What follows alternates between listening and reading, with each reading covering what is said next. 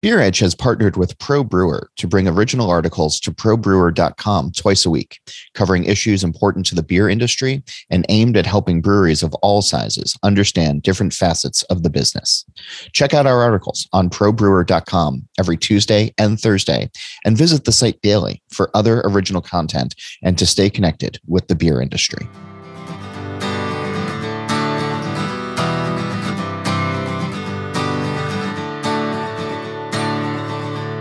Welcome to Drink Beer, Think Beer, the podcast that gets to the bottom of every pint. I'm John Holl. To Pittsburgh this week, and a conversation with Andrew Witchey of Dancing Gnome about the city's beer DNA, ditching sours, creating a welcoming space, and finding that perfect lot of hops. But first, All About Beer is back online and producing original content for beer enthusiasts and professionals. Visit allaboutbeer.com to see the latest. And if you want to support us in that endeavor, we've set up a Patreon for both readers and professional companies in the beer space. Check out patreon.com slash allaboutbeer to learn more. And we're able to bring you this show each week thanks to the companies that support independent journalism in the beer space. Learn more about our surprisingly affordable rates by emailing sponsor at beeredge.com. Today's episode is sponsored by Stomp Stickers. Stomp is a proud member of the Brewers Association that produces a wide variety of printed brewery products, such as beer labels, keg collars, coasters, beer boxes, and much more. Stomp's website features an easy to use design tool, low quantity orders, fast turnaround times, and free domestic shipping. Visit stompstickers.com and use code BeerEdge15 for 15% off of your first order. Cigar City is also a sponsor of this episode, and we're grateful for that. And as he does from time to time, Wayne Wambles is here. He's Cigar City's brewmaster, and we're talking about Cosmic Crown, the brewery's strong golden ale. So, Wayne, welcome back. And for those who are unfamiliar with this beer, can you tell us a little bit about it and what folks can expect both flavor and aroma wise? Yeah, sure, John. Uh, Cosmic Crown is a Belgian golden style ale, and um, we wanted to take a unique approach on it. So we actually use galaxy hops for aroma hops, um, which adds a passion fruit sort of characteristic to the existing tropical profile of this beer. Uh, so it's a 9% ABV uh, Belgian Golden Strong Ale, but it drinks deceptively smooth. Um, it's hard to pick up on that, that higher alcohol. Uh, and once again, as with many Cigar City Brewing beers, it has some tropical elements. So, pineapple and banana are some of the bigger components uh, that play into that tropical character. Um, but it also has uh, floral components from the hops that we use. There's also a little bit of red apple. Uh, there's also some phenols, so you get a little bit of light clove and a light black pepperiness. Uh, and you also notice that the the beer has a fairly forward malt sweetness, but this is balanced by the floral bitterness that the hops provide. And there's also a touch of spiciness in the finish, I think, that helps balance out the malt sweetness. Uh, one of the unique things about the beer is the the complex fruit characteristics and the spice, spice profile that the Belgian yeast creates um, are complemented by the Galaxy aroma hops that we use. And the Galaxy hops uh, aren't really adding any bitterness; they're just adding additional aromatic and flavor depth without throwing the balance of malt sweetness and bitterness off. I really dig it. It's it's been a lot of fun to drink um, over the weekend and even right now as we're talking. So thanks, Wayne. We're going to have more with you at the bottom of the show, but now I'm going to encourage everybody to go visit cigarcitybrewing.com where they can learn more about Cosmic Crown and all of the brewery's other beers. Sounds great, John. Thanks. The Homebrewers Conference was in Pittsburgh two weeks ago, and I had the chance to talk about Rauch beer on a panel while I was there. But I also used my brief time in the city to check out a few spots. The first was Dancing Gnome. Andrew Witchey is the founder and brewer and opened up his new tap room early for a conversation over Kolsch about how the city has evolved beer wise and where it's heading. He also talks about his appreciation of lagers, his dislike of sours, and how he created a new space that reflects the beers and the brewery's personality. Here's our conversation. in thinking about this trip and coming out to Pittsburgh, which I haven't been here in years, I was thinking about industry, I was thinking about science, I was thinking about the true passion that this city has. And you can talk about passion in every city, and people love sure. where they come from. It feels a little bit more ratcheted up, at least from a national or an outsider's point of view here in Pittsburgh. And then I was looking at the map and I was saying, okay, I'm in town for a little bit. I want to go visit some breweries. And even just a simple Google search came back with dozens of results. So, in thinking about how many breweries there are and thinking about the, the city's history, does Pittsburgh have a beer identity? Um, yeah, for sure. I mean, I think I think that uh, Pittsburgh has become a very cool beer town that I think doesn't get put on the lists as other more notable beer towns. Like you have Portland, Oregon. You have Portland, Maine. You have Denver. Um, those are those are always going to get a lot of play. Um, but I think Pittsburgh does have um, uh, kind of a long history with beer and alcohol as a, as a whole. Sure. Um, I mean, then, Iron City. Yeah. I mean, yeah. they've been around forever, and that's still a super popular brand and, and what they've been doing and um, their kind of growth and, and change since that company was purchased a handful of years ago has been like awesome. And they've they've like really pumped into the city and okay. and like like grabbed onto Pittsburgh which you know it is but they weren't even brewed in Pittsburgh. Now they're back to actually being brewed in Pittsburgh. But um, yeah there's like there's pushing 50 breweries in the county um, now. And and I think um, everybody seems to do do pretty well, and and people, yeah, it's a, it's for sure a drinking city. Is there an identity though? Like, are there?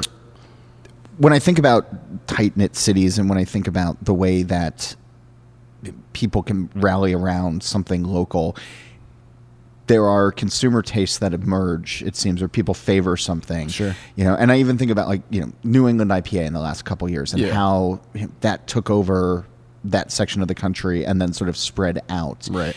Do you see anything here where drinkers are steering you all? I think it's a. I, I honestly think it's a mix of everything. I mean, hazy IPAs for sure are, are king and and kind of I think will remain king as they are in, in a lot of parts of the country.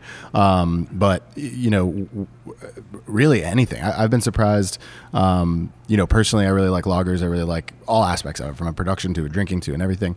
Um, and you know, now that we have this space and, and we have more tank space and the ability to produce more lagers, um, that's the kind of route that, that we went into. And I was really surprised at uh, the reception of that. Um, and you know, you, you bring up Iron City, so like yeah. in that sense, like people understand that.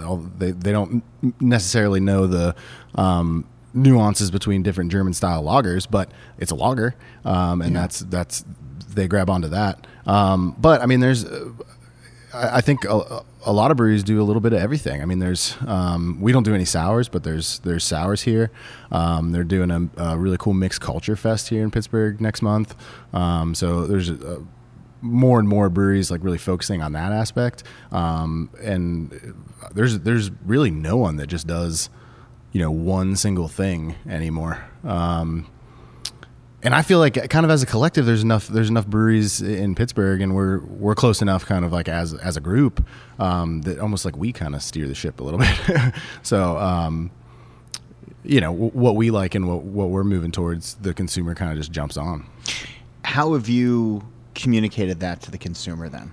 Just like. Uh, from a, from any perspective of how we communicate anything. I mean, uh, whether it's you know we do a new weekly newsletter, which a lot of a lot of folks do. Sure. Social media, um, just kind of um, having a voice and and using it in, in you know what you said earlier in regards to passion, like caring about it and and trying to educate why somebody else should care about it without being pushy in a sense. Yeah. Um, so, and I think that that comes through. Like in in uh, you know, I was talking to you about Kolsch earlier, and, yeah. and I, I really like Kolsch, and I really wanted to do a, a Kolsch night and do Kolsch service, and we got Kranz trays and and, and Stanges, and um, I was like, and we opened a whole new day. We weren't open on Tuesdays, and we decided to open on Tuesdays and do it. And um, I for sure thought it was going to be no one's going to come. Like there's going to be like five people. this was or, an excuse like, for yeah, you to just get together with and, your buddies and, try to yeah. try to educate, and um, it's turned into one of our best days of the week. So. Um, like solely on the back of Kolsch. Yeah, yeah. And uh, we don't exclusively do Kolsch on Tuesdays, so right. you can come in and get pints. But um, but yeah, it's really people people seem to get behind it. So, who are you targeting here? You know, because like I think about Iron City, and I think you know it can be, you know, for old salts. It can be for you know young folks who you know it's like a hipster brand in some ways, you know, Sure. or tied to, tied to the past. Um, you know, breweries like yours I, are, are you know typically skew a little bit younger, and now like middle aged is like we're all getting older. Right. Um, but who are you trying to like? Who do you see in here? It's across the board, um, and and I think early on in the the original days of Dancing Gnome, we very much were. Um, we were very much a beer nerd crowd, like, and, and that was that was by design. I mean, I, I opened the place up. There wasn't a brewery that was in Pittsburgh that was focusing on educated consumers. Um, you know, everybody was doing um, an American pale and a red ale and a brown ale and a stout, and um, or we're in some of the more touristy areas. You know, like I think about church, and I think about some of the Right. other, you know, ones that I went to 20 years ago, yeah, and um, which did what they had to at the time. for sure. And, Yeah. it, and it and it it absolutely made sense. But like as as beer was growing you know this was 2013 2014 beer was growing and and changing. And um, i was really into beer and studying beer. And um, i kind of saw that. So built dancing gnome um, with the idea that like this was going to be a place. If you were already into beer and you traveled for beer and you loved beer like this was going to be your place. And and that's what it ended up being. Um, and then as you know we grew and changed i very much wanted to be able to better reach the casual consumer that um, might not nerd out about beer, care about beer um, in any way, shape, or form, but um, still be able to provide a product that they can enjoy in a space that feels comfortable being. Was that a personal, professional desire, or out of necessity, or both? I would say I would say both. Um, definitely a, a, a personal professional desire first. That's why w- we started building out this space like pre-pandemic. Um, because we needed more space, we needed more beer, we needed more room, and truly part of that build out and plan as we were figuring out, you know, what what is this growth trajectory and how where do we want to be. Um, by design, it was like, okay, we're going to go into distribution as well. Um, it's going to be, you know, our, our bread and butter, butter is always going to be the tap room, and we're going to focus on the tap room and make sure to curate a really good experience in the tap room. But like, I want anybody in Western Pennsylvania to be able to drink our beers um, and not have to come to the tap room. So um, that was very much by design in that way. Um, and then the I would say like now it, it worked out in the sense that now it's by necessity in the sense that like COVID really changed consumer habits. Um, and you just adapt and change and it's been great, but um, I'm, I'm glad we were going that route beforehand. Yeah. What's leading the portfolio on shelves out in the wild in Western For us or for everybody? Yeah, well, for you. Um, Lustra for sure. That's our like house pale ale. Um, just a 5.8% hazy pale ale. Um, it's about 35% of our overall production. Wow. Um, and yeah, we, we push that a lot, but it also for sure sells the most.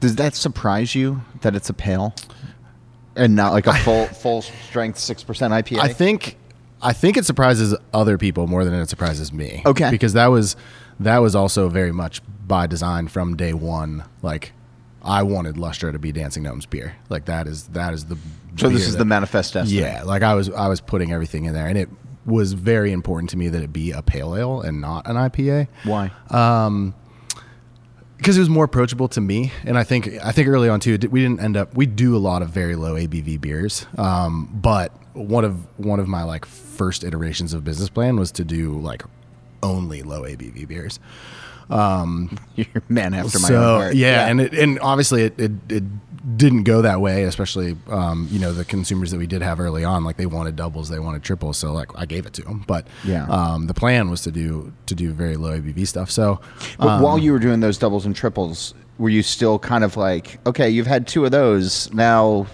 here, have a yeah, Lustra? Yeah, for Like, sure. Um, we we always we now we always have Lustra. Like we never don't have it on Sure. our cans. Well, you have to if it's thirty five percent. I mean, that'd be Right. catastrophic if you didn't. And um, back in the day, we we brewed it all the time, but like it would sell out, and then we'd have to you know wait a couple weeks until until it came back. But we always try to have um, we basically like table beers, but we call them petites. Um, so a petite IPA uh, will go as low as we've gone as low as two point eight percent.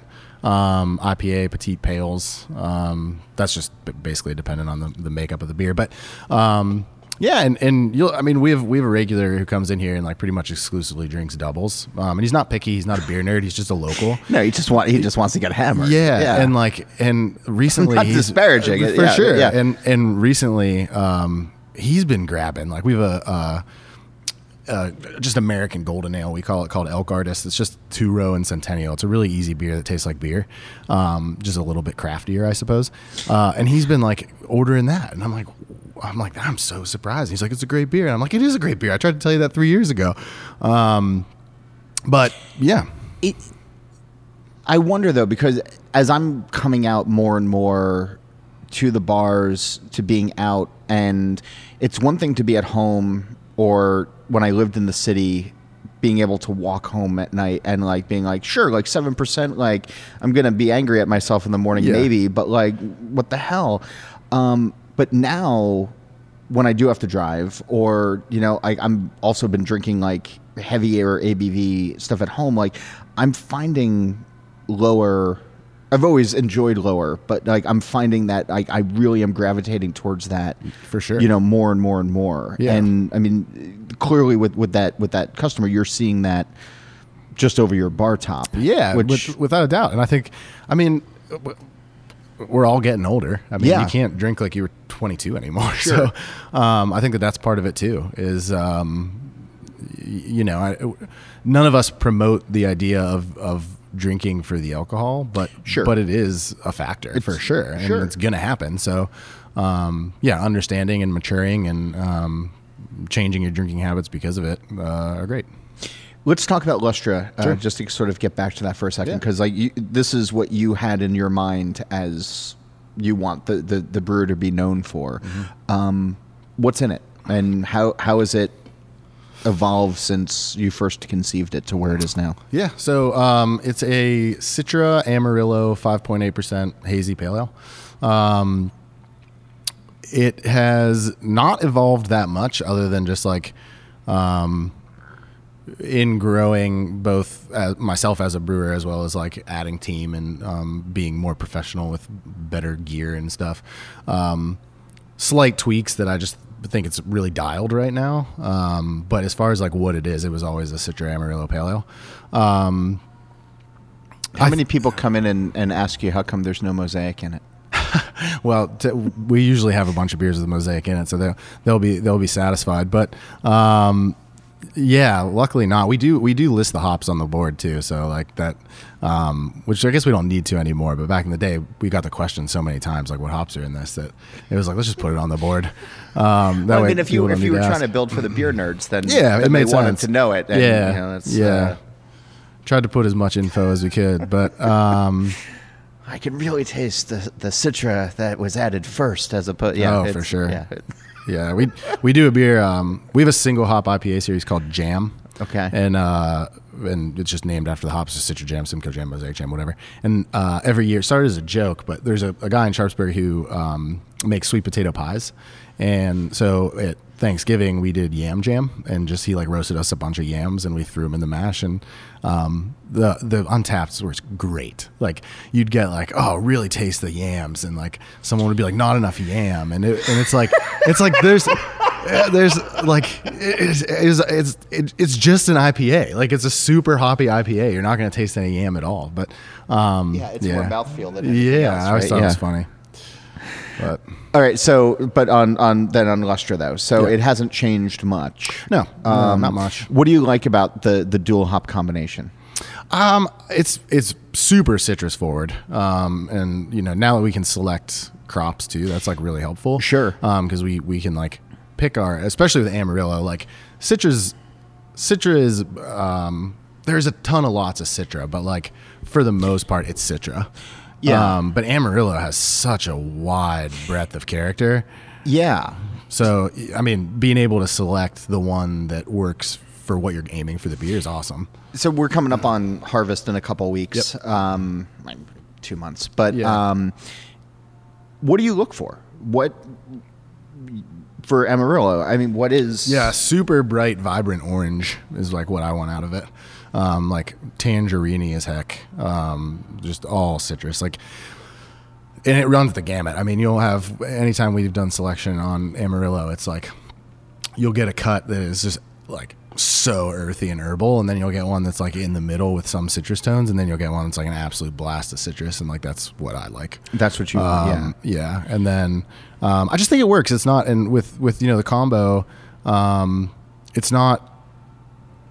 It's not overwhelming. There's not too. It's not one dimensional, but it's not you know so multi-dimensional that you're like, oh my gosh, this is like blowing my mind. Yeah. Like, I think it's just a a, a solid beer that you can very much be like, wow, this is really good, but also just forget about it and keep drinking pint after pint. for 35% of your portfolio though and for how much that hop is in demand are you able to select enough lots Yeah. during selection to get you so that you know there's not going to be the variation that somebody's going to show up at some point and be like ah yeah Yeah, it's it um and that hasn't every once in a while if uh uh, I don't know, something happens with ordering or whatever and I need to like grab a box off of like a friend somewhere. yeah Um every once in a while you'll you'll get a crop that you can like kind of notice a difference. Okay. But it's it's it'd be one where a national brand would be concerned about, but Okay. like it's still an agricultural product and we're still like for all intents and purposes we're a small brewery. So, um you know, the consumer the consumer doesn't know nearly as much wouldn't recognize it nearly as much as we do, um, unless you like it, that's the beer you exclusively drink. But um, there is going to be a little bit of variation just by default of like not having the the lab components or blending components that like a huge brewery would have. yeah More in just a moment. But first, thanks to the companies that help keep us on the air. Cigar City Brewing has taken inspiration from beyond the cosmos for Cosmic Crown, a golden hued, strong golden ale, and added galaxy hops to impart passion fruit and peach qualities to its profile of ripe fruit and light, peppery spice. Learn more at cigarcitybrewing.com. And Stomp Stickers is a reliable resource for printed items such as beer labels and boxes, keg collars, coasters, and more. Visit stompstickers.com and use code BeerEdge15 for 15% off of your first order. And now back to our conversation. as you think about the continuing evolution of the brewery where where do you want to put your efforts Um,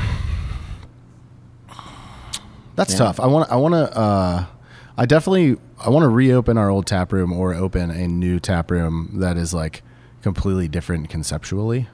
Um, I initially wanted to do it like a very lager focused spot, but uh, that was when I thought that no one would drink lagers here, and now ha- like you know half our board is lagers, so Yeah. it's like oh, there's no need to open up a dedicated space for it. i don't know i'd still come visit Yeah, and um, i mean it's working for Bierstadt yeah, definitely.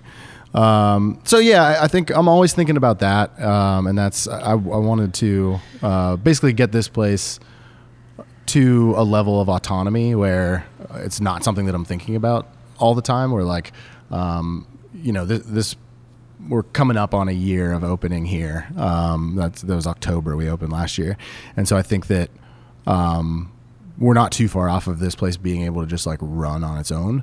Um, and that's when I'll really start to sit down and focus on what I want that concept to be. Um, Would- but would you do different beers at the different concept or same beers just different aesthetics different, I think different beers and not all ours.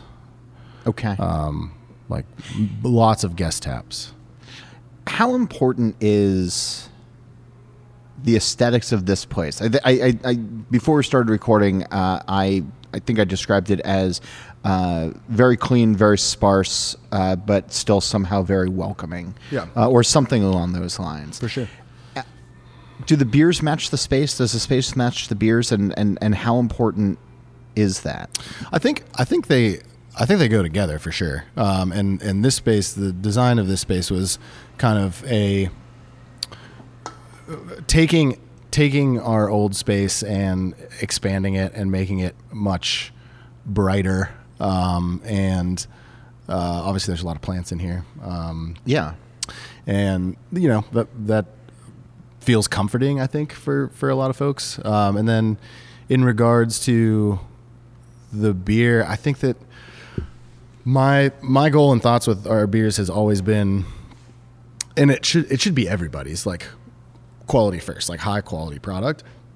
Excuse me, but like we've never, not never because we have, but like for the most part, Dancing Gnome beers aren't weird. You know, we're trying to we're trying to hit specific flavors based on on on traditional styles and and like traditional brewing. Like obviously New England style IPAs aren't traditional, but there's um, a big difference between utilizing those techniques and making um, an enjoyable beer versus making like a milkshake beer out of it. You know, so um, I think that the the space and the beers go hand in hand in that way that it's um, clean and easy to consume.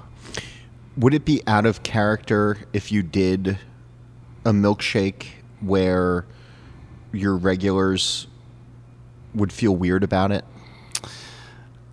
I don't know. I think I think maybe um, we've never done one. We used to do fruited sours, um, and I Yeah. stopped stopped doing that in 2019. But um, and that was consumer driven, and that's why I stopped doing it because I was like, I hate doing this, and it doesn't feel like it's a part of the brand.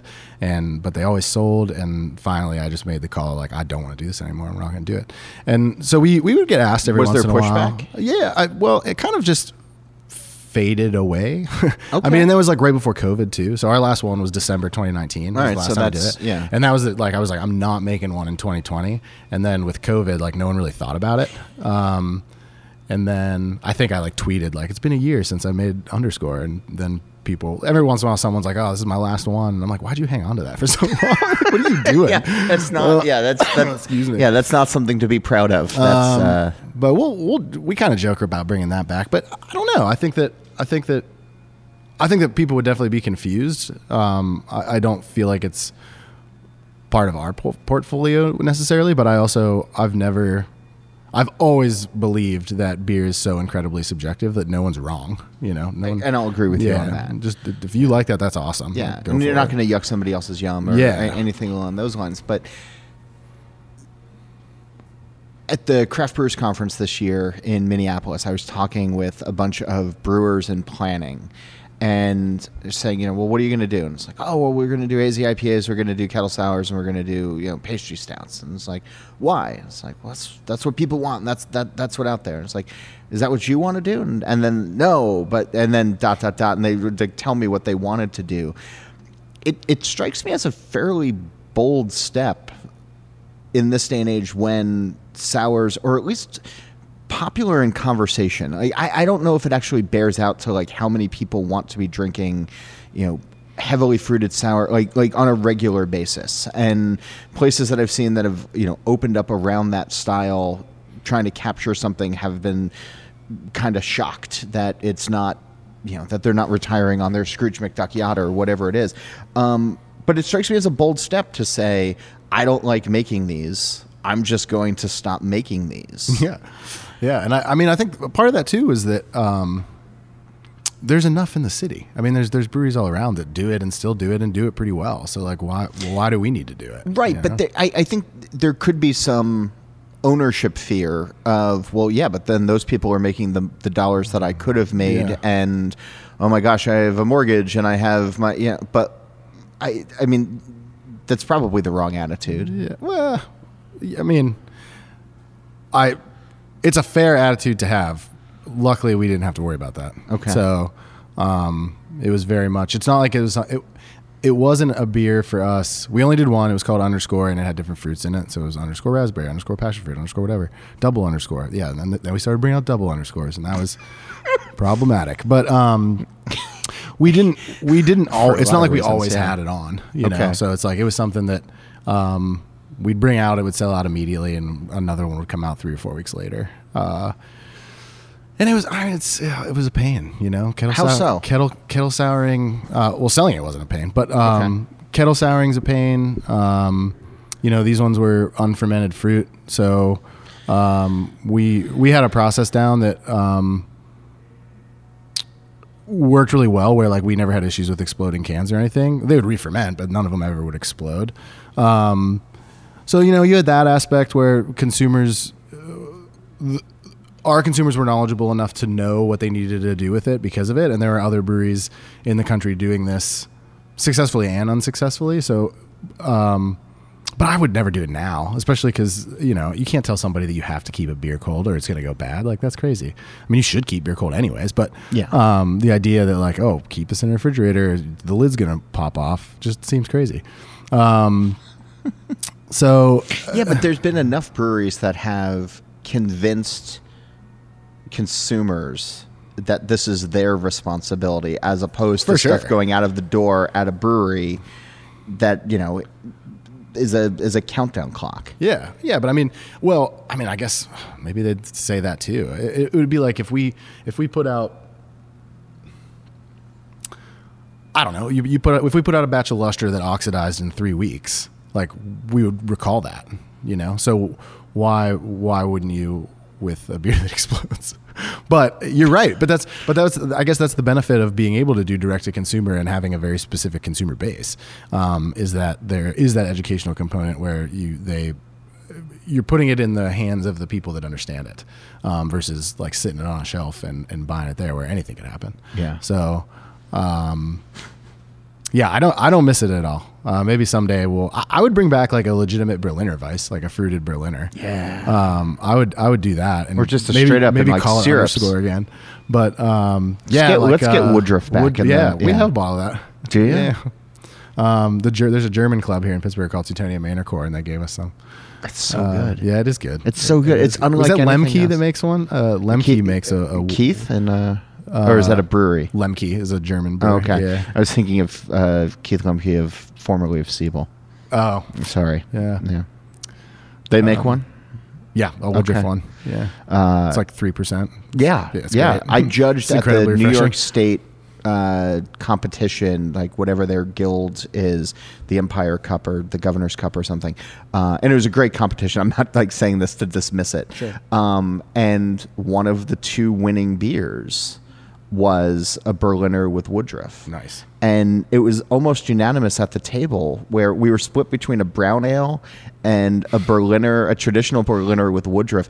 And when it was over, it's like, holy shit! Like this is first of all a table full of beer nerds that Yeah, just want sure. like quality drinks, you know. But two, I miss Woodruff syrup. Like Yeah. it's just yeah. Yeah, and I, that's like I feel like unless you've been there, uh, have any kind of, uh, I don't know, international understanding of that stuff. Like so many people don't even know what that is. Yeah. um, it's unfortunate because it's so good. It really is, and it's just it's sort of tough to describe. Could I steal another one of those while we're still? Yeah, yeah, of course, of mind? course. Sorry, this is a really good Kolsch.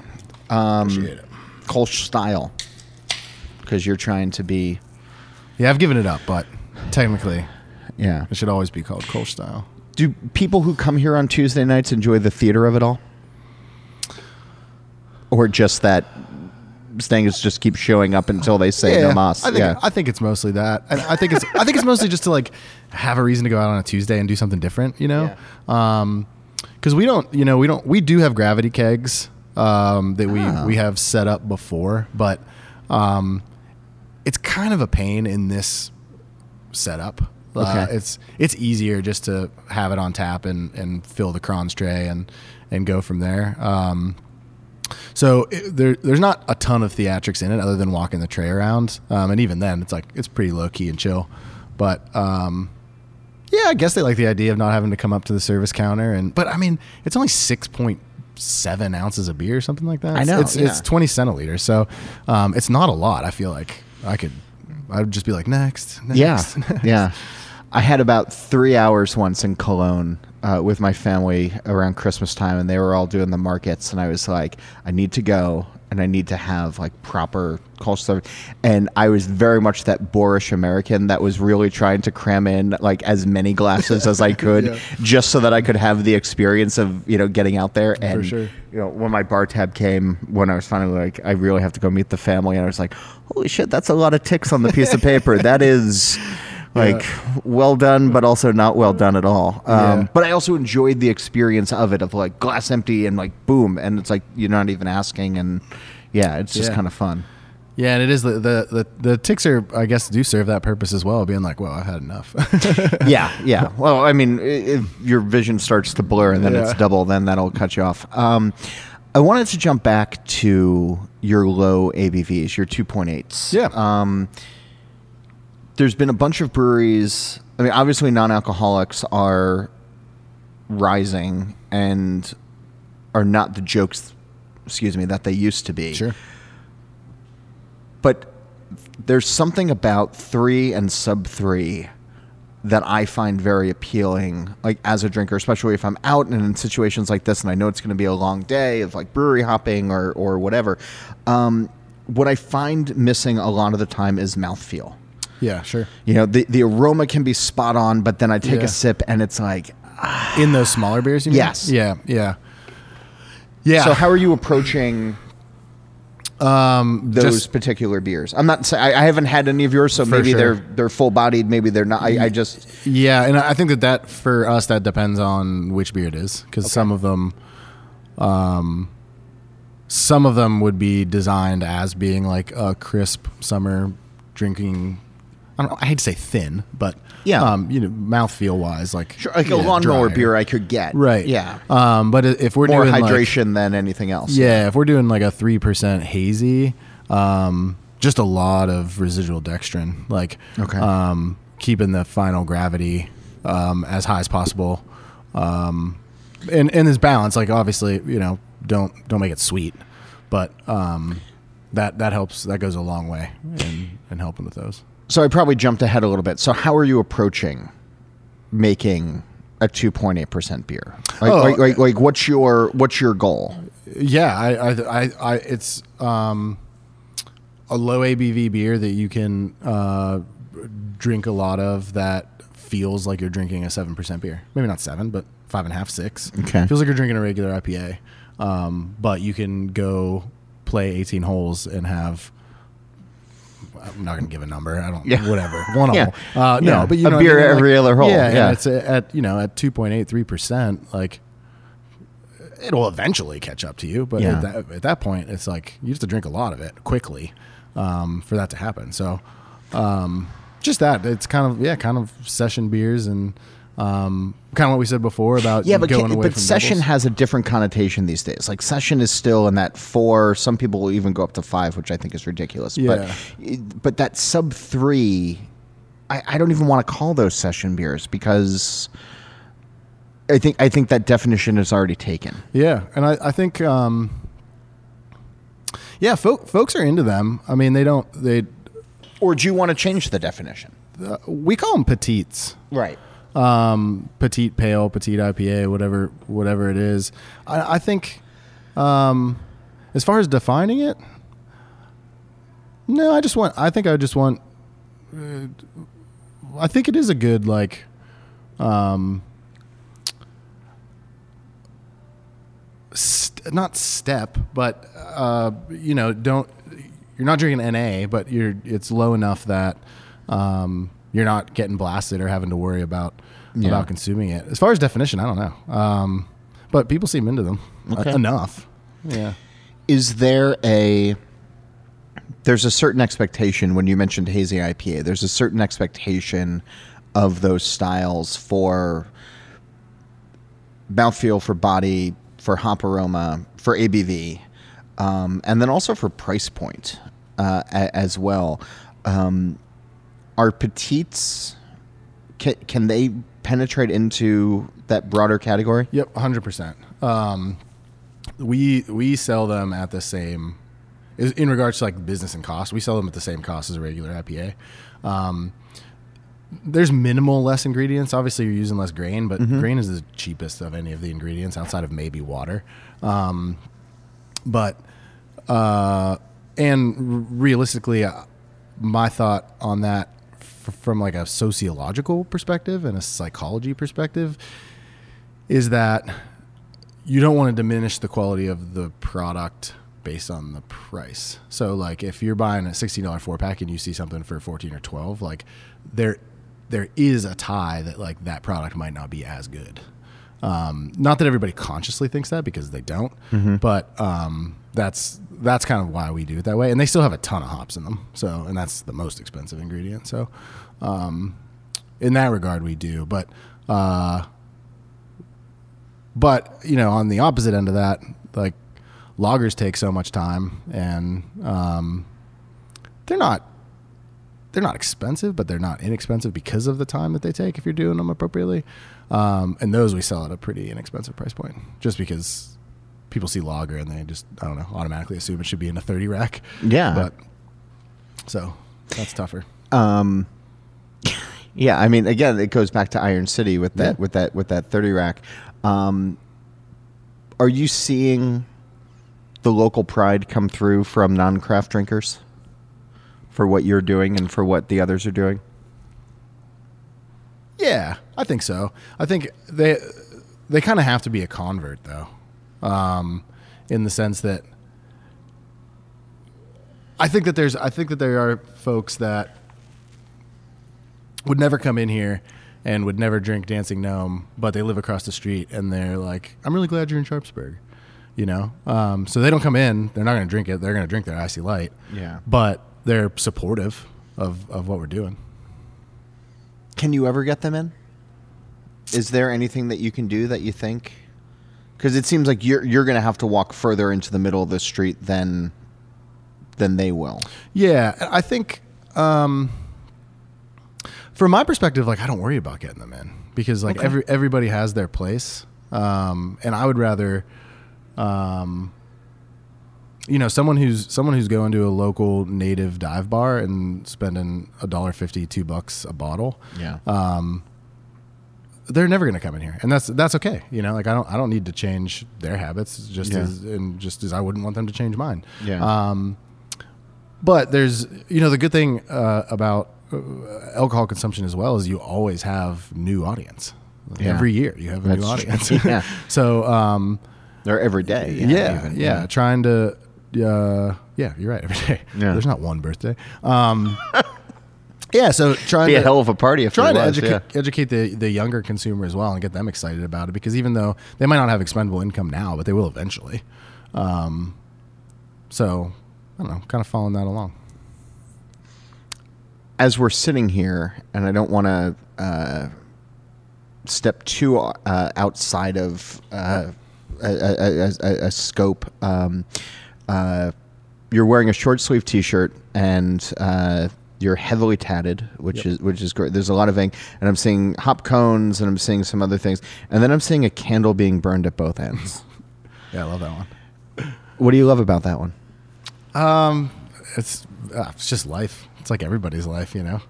Um, I'm I'm envious of those that don't feel like they're a candle burning at both ends, but um, you know, I'll take it and celebrate it and be safe.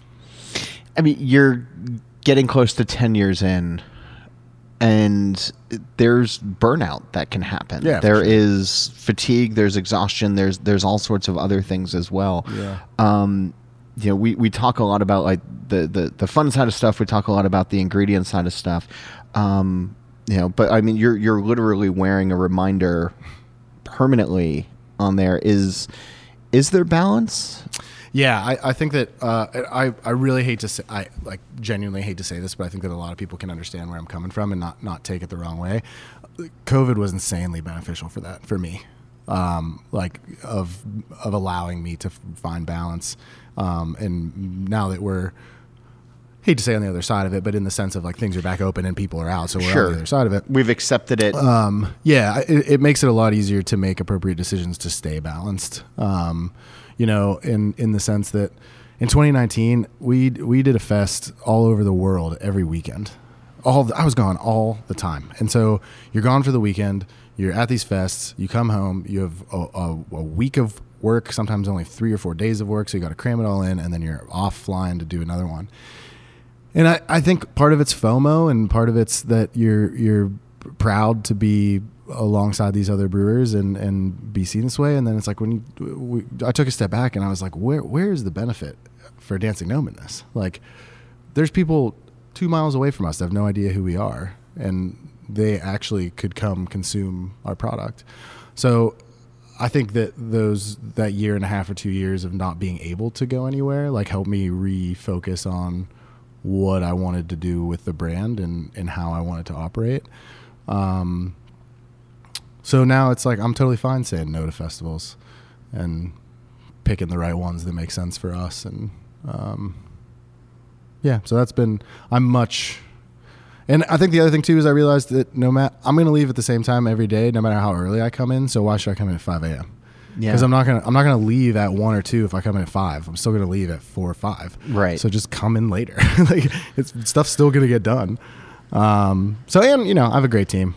Um, yeah, my team's wonderful. So What's the right kind of festival for you now then in 2022 and beyond? Um, I think I think that um, anything that actually can benefit the business long term from a revenue perspective, um, Yeah. which you know it, it- it's a business. Unfortunately, we have to think that way. Um, so it's it makes way more sense. I mean, for three years, we we there was one local fest we'd say yes to because it was an awesome fest, and they like let me they would they let me port the fest before we were even open. Okay. To like get Dancing Gnome's name out, and they I always really appreciated them for that. So we always did that fest. That was the only local fest we would do. We said no to all local fests.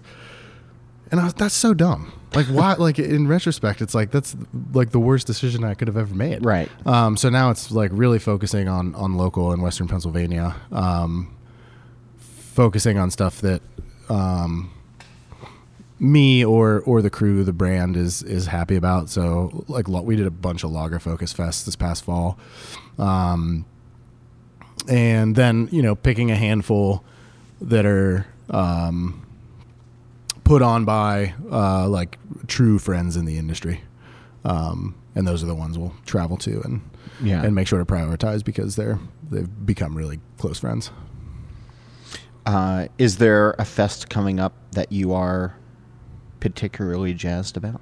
Wavy Days in Portland, Maine. Um, I don't know that yeah, it's uh, Mast Landing's putting it on. Um, Okay, I know them. Yep, Yeah. love those guys, and I love Portland so much. And so, um, any any excuse to get up into Maine, uh, I will take. Okay. Uh, well, be on the lookout for that. Yeah. On the show, I've been asking people as the final question of are you familiar with the show The Good Place? I'm familiar with it, but I don't watch it. Okay. Yes. In the final season of The Good Place, there's a concept introduced of a green door. And you can walk through a green door and be anywhere at any place in time with anybody that you want to, to be with. Oh man.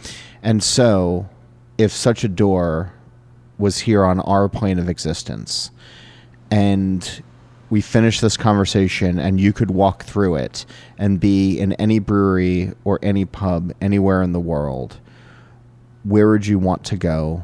Who would you want to be with? And what would you like to be drinking? Oh man. Um, this one's really hard, but really hard because there's a lot of a lot of really good places. But I'm I'm gonna. Part of it's lame because it's right here in Pittsburgh, um, but Piper. you don't need Pi- a, you don't need a green door. You need the bus. yeah, exactly. But Pi- but Piper's Pub. It never. Uh, it has it has yet it. to reopen um, after COVID Okay. and it was um, it was a Scottish pub that was just the the best. And uh, it How was so? Comfortable, familiar, the same faces all the time. You knew the bartenders, you knew the cooks, you knew the staff. They were open uh, as early as they could, seven days a week, all holidays. How early is early?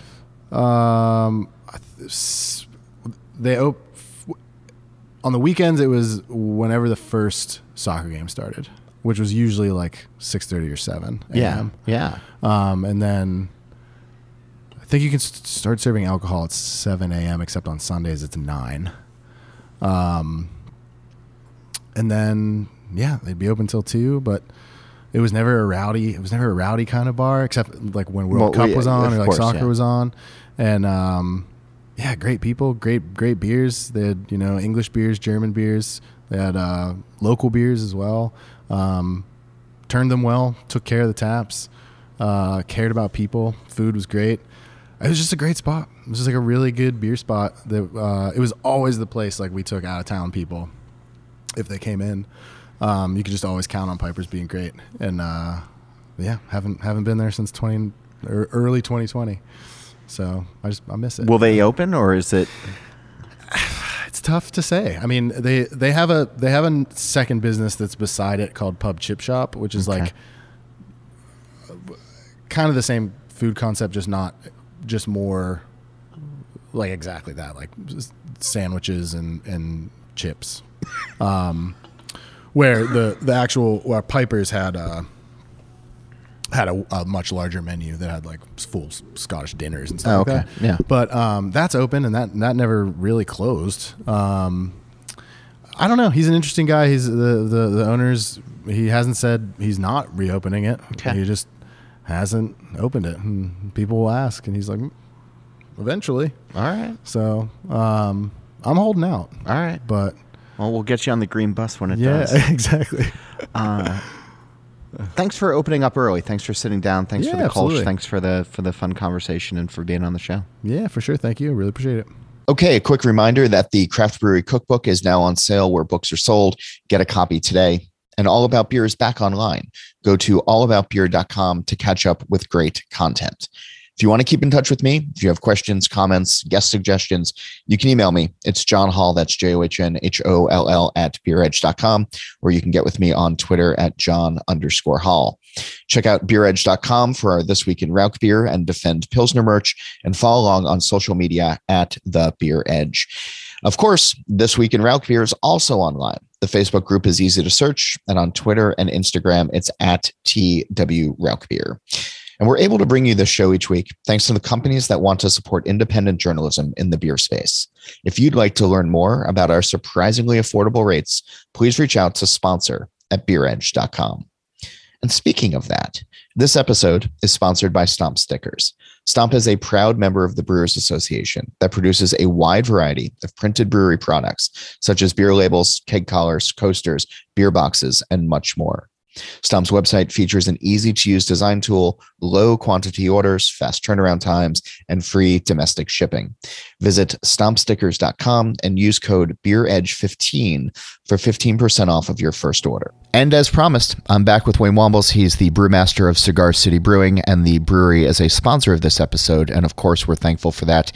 Wayne, we're talking about Cosmic Crown. This is the Belgian style strong golden ale from the brewery. And we learned a little bit about it at the top of the show, but more philosophically, as a brewer and a drinker, what do you find yourself drawn to with this beer?